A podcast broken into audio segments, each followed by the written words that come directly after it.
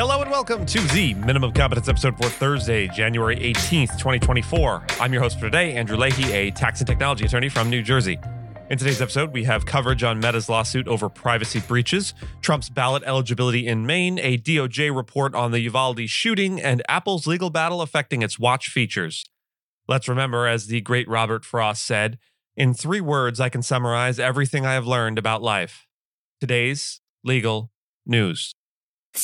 On this day in legal history, January 18th in 1919, a significant chapter in international legal and political history began with the opening of the Paris Peace Conference in Versailles, France. This conference, convened in the aftermath of World War I, was a monumental gathering of the victorious Allied powers, setting the stage for negotiations that would profoundly reshape the geopolitical landscape of Europe and lay the groundwork for modern international law. Over six months of intense deliberations followed, marking one of the longest and most complex diplomatic events in history. The primary objective was to establish a lasting peace and prevent the recurrence of such a devastating conflict. The leaders of the Big Four, Woodrow Wilson of the United States, David Lloyd George of the United Kingdom, Georges Clemenceau of France, and Vittorio Emanuele Orlando of Italy, played pivotal roles in shaping the Treaty of Versailles. The treaty, signed on June 28, 1919, dramatically redrew the borders of Europe. It imposed severe reparations and territorial losses on Germany, an aspect later criticized for possibly sowing the seeds of World War II. The treaty also resulted in the disbandment of empires, the creation of new nations, and significant territorial adjustments. A landmark outcome of the conference was the establishment of the League of Nations, an intergovernmental organization aimed at ensuring world peace and cooperation. Although the League ultimately failed to prevent another world war, it represented a groundbreaking step towards the development of international organizations and international law. The Paris Peace Conference and the Treaty of Versailles had far reaching legal implications. They introduced principles of self determination, held nations accountable for aggression, and set precedents for international diplomacy and conflict resolution. While the conference's decisions were controversial and its impacts debated for decades, its role in shaping the 20th century legal and political order remains undeniable. On this day, as we reflect on the 105th anniversary of the Paris Peace Conference, we recognize the complex legacy of these efforts to create a lasting peace and their profound impact on international law and global relations. Meta Platforms Inc., the parent company of Facebook, is likely to face additional claims in a lawsuit concerning its Facebook Pixel tracking tool. This tool is alleged to have violated the healthcare privacy of millions by tracking and sharing protected health information without consent. The plaintiffs, anonymous Facebook users from various U.S. states, argue that Meta encouraged healthcare providers to install the Pixel on their websites, thereby violating federal and state laws. The tool reportedly matches collected information with Facebook user IDs for targeted advertising. Judge William H. Orrick of the U.S. District Court for the Northern District of California found the plaintiff's invasion of privacy claims under the California Constitution and common law to be plausible, considering the privileged relationship between patients and healthcare providers. He also acknowledged potential injuries related to common law trespass to chattels and violation of the California Computer Data Access and Fraud Act. In a previous ruling, Orrick had dismissed several claims in the plaintiff's original complaint, but rejected Meta's motion to dismiss five other claims. These included breach of contract, breach of the duty of good faith and fair dealing, unjust enrichment, and violations of specific privacy acts. During a hearing on Meta's motion to dismiss the amended complaint, Meta's attorney argued that the content of the plaintiff's website searches did not reveal sensitive health information sufficient for an invasion of privacy claim. This was based on a Ninth Circuit ruling in a similar case.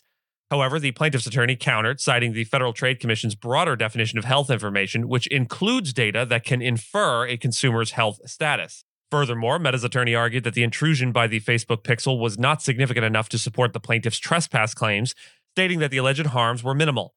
Conversely, the plaintiff's attorney maintained that under California law, any measurable harm to a computer system can be grounds for compensable trespass injuries, as demonstrated in previous legal cases. The lawsuit, representing a proposed class, includes several law firms on both sides. The case in Ray Metapixel healthcare litigation continues in the Northern District of California with ongoing debates over the scope and nature of the alleged privacy violations and damages. The Maine State Superior Court has delayed a decision regarding former U.S. President Donald Trump's eligibility for the state's Republican primary ballot, pending a ruling by the U.S. Supreme Court on a similar case in Colorado. The court's directive, issued by Judge Michaela Murphy, orders Maine Secretary of State Shenna Bellows to reassess her decision to disqualify Trump within 30 days following the Supreme Court's verdict. Bellows, a Democrat, had determined in December that Trump was ineligible to hold office under the U.S. Constitution and a provision barring individuals who have engaged in insurrection or rebellion from holding office. This decision was based on the allegation that Trump incited an insurrection in an attempt to retain power following his defeat in the 2020 election, highlighted by the January 6th of 2021 attack on the US Capitol. Trump's spokesperson criticized the disqualification as a bad faith sham, while Trump himself appealed the ruling, arguing that Bellows was biased and that he was denied a fair opportunity to defend himself. He has consistently denied engaging in insurrection. The upcoming Supreme Court ruling, with oral arguments scheduled for February 8th, is expected to be politically significant. It could potentially clarify the role of state officials and courts in handling ballot challenges under the U.S. Constitution and might resolve the issue nationwide. Maine and Colorado are currently the only states to have disqualified Trump under Section 3 of the 14th Amendment. Courts and election officials in several other states have rejected similar challenges to Trump's candidacy. Proponents of Trump's disqualification argue that enforcing the constitutional provision supports democratic values, while Trump and his supporters view these efforts as undemocratic election interference. Maine's primary is set for March 5th, adding urgency to the Supreme Court's impending decision. Apple Inc. announced that it will remove blood oxygen monitoring features from two of its flagship Apple Watch models in the US, the Series 9 and Ultra 2, as a result of ongoing legal battle over patent infringement with medical technology company Masimo. This decision comes after the US Court of Appeals for the Federal Circuit ruled against Apple selling these models. The issue stemmed from a December decision by the U.S. International Trade Commission, or ITC, which ordered a halt to the imports of the devices following a complaint by Masimo. Masimo accused Apple of stealing its pulse oximetry technology and poaching its employees to use in Apple Watches. The ITC initially imposed an import ban on the affected Apple Watch models, but the Federal Circuit briefly lifted this ban while considering Apple's request for a long term pause. Apple resumed sales of the smartwatches shortly after the temporary lift of the ban. Apple has expressed strong disagreement with the ITC's decision and is seeking to reverse it. Meanwhile, existing Apple Watches and devices sold outside the United States are not affected by the order. The Series 9 and Ultra 2 models sold in the US from Thursday will still display an app icon for the blood oxygen features, but upon accessing, users will be informed that the feature is unavailable. The legal dispute is expected to take months to resolve, during which time Apple has requested the ban be kept on hold. The company argues that maintaining the ban would harm not only Apple, but also its suppliers and the public. Apple's wearables, home, and accessory equipment, which includes the Apple Watch, is a significant part of its revenue, making the outcome of this legal battle crucial for the company. This last segment contains references to a school shooting. In it, I also express some degree of pessimism regarding the prospects of such crimes continuing to be an element of American life. If that isn't something you can hear today, I completely understand, and we'll see you tomorrow. The U.S. Justice Department is set to release a report on the delayed police response to the 2022 Uvalde, Texas shooting which resulted in the deaths of 19 children and two teachers. Initiated at the request of Uvalde's mayor just days after the tragedy at Robb Elementary School, this report is part of the department's critical incident review. The police response faced severe criticism for the officer's prolonged wait in a hallway while the gunman was active in a classroom, despite receiving desperate 911 calls from students. In July of 2022, a report by Texas lawmakers described an atmosphere of chaos at the scene and criticized law enforcement for not prioritizing the lives of victims.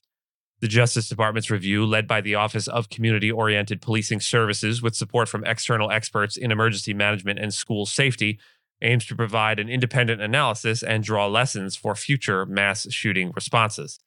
Attorney General Merrick Garland and other top Justice Department officials visited Uvalde on Wednesday, touring a mural memorializing the victims ahead of the report's release. This report is expected to shed light on the law enforcement actions during the shooting and offer insights for handling similar incidents which are inevitable in the future. And with that, I thank you so much for listening to Minimum Competence, your daily news podcast for lawyers. If you're looking for more than minimum competence, links to further reading on all the topics touched on today are in the show notes. Reviews go a long way towards helping new listeners to find our show. If you have a moment and can leave a rating or review on your podcast player, we'd appreciate it. And if you know someone that might be interested in a story we cover, consider sending them the episode. But remember, nothing here should be construed as legal advice because it is certainly not legal advice. And minimum competence is available at minimumcomp.com and wherever you get your finely crafted podcasts. If you haven't checked out the website in a while, give it a look. There are complete transcripts and resources for each episode and its corresponding segments, as well as an opportunity to receive new episodes in email, newsletter, form. We'll see you back here tomorrow, and until then, remember the way out is always through, unless you're in a funhouse.